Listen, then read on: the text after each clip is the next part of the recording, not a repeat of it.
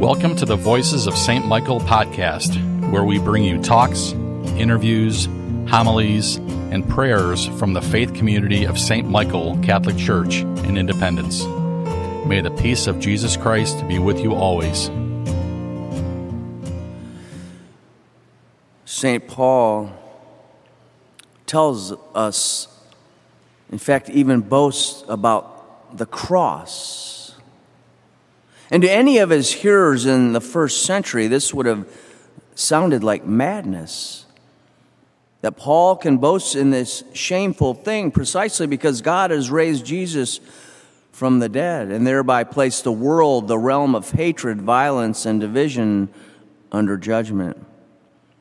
That now we must have the courage to leave the world and enter into the new creation, the body of Christ. St. Paul can be very hard to understand sometimes. Very often over the years, we have maybe shifted the meaning of Paul so that sometimes we put a different spin on it. But he always packs such a huge theological package, and sometimes only a few snippets of what we hear today. Brothers and sisters, may I never boast except in the cross. Again, to state this for a first century author, that the cross in Paul's time was something unspeakable. You would not have seen magnificent crosses on the tops of churches, for example, like we do today. It was entirely shameful. The last thing you would boast about is something that represented the most miserable type of death. Right? Suppose someone told you your, your son and daughter would be rejected by church and state, condemned, condemned to death exposed to public ridicule? Would you be in the mood to boast? Of course not. We would maybe want to turn away in shame and cry. But Paul says, I boast. That he is inviting us into that upside down world of the Christian faith.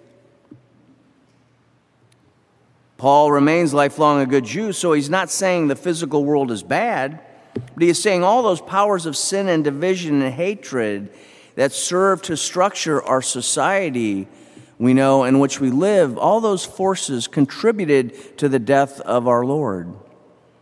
And that's what struck Paul. What became the center of his life is what we must never lose sight of the importance of the resurrection of Christ from the dead. It's nothing to do with wishful thinking, it's not some kind of vague symbolism. The risen Jesus appeared to Saul on the road to Damascus, and then everything changed. God raised Jesus from the dead, and this can only mean what contributed to the death of Jesus that it's under God's judgment. In the world, a cruel place, in light of the resurrection, Paul says, I know that the world is powerless but the Lamb of God takes away the sins of the world, that this faith of ours has conquered the world. The other breathtaking statement he makes in this small passage, right, when he talks about circumcision, that it was the highest religious value for a Jew at the time. It identified a person, it was a mark of the covenant. It's what separated Jews from Gentiles. And now he says it in such, he says, in a flippant way, kind of. He said, now it means nothing to me. Because in Christ, the old universe has been overcome. This mystical body, friends, in which we are called to participate. In his letters throughout his journey, Paul points out how he doesn't care if the world sees itself a powerful entity because they are backed by Caesar Augustus. No. He wants us now to live in this new world pointing to that sense of urgency that is meant as much back then as it is now. We see that in the gospel. That sense of urgency convey, conveys how much it is meant for us as it was for the 72. That Jesus calls those 72 disciples and sends them out to proclaim the power, the beauty of God's kingdom, and to heal the sick. But look, here again is that sober reality. I am sending you like lambs among wolves, that you will meet opposition, indifference, that you should travel light and be alert. So, this can be for us a biblical warrant for our 4th of July celebrations to rejoice in the blessings of our country, but not because of some power, not blindly or arrogantly. Be aware of our weakness, like Paul came to know. Be aware of our sins and work in that open eyed manner to teach and to heal as Jesus commands us.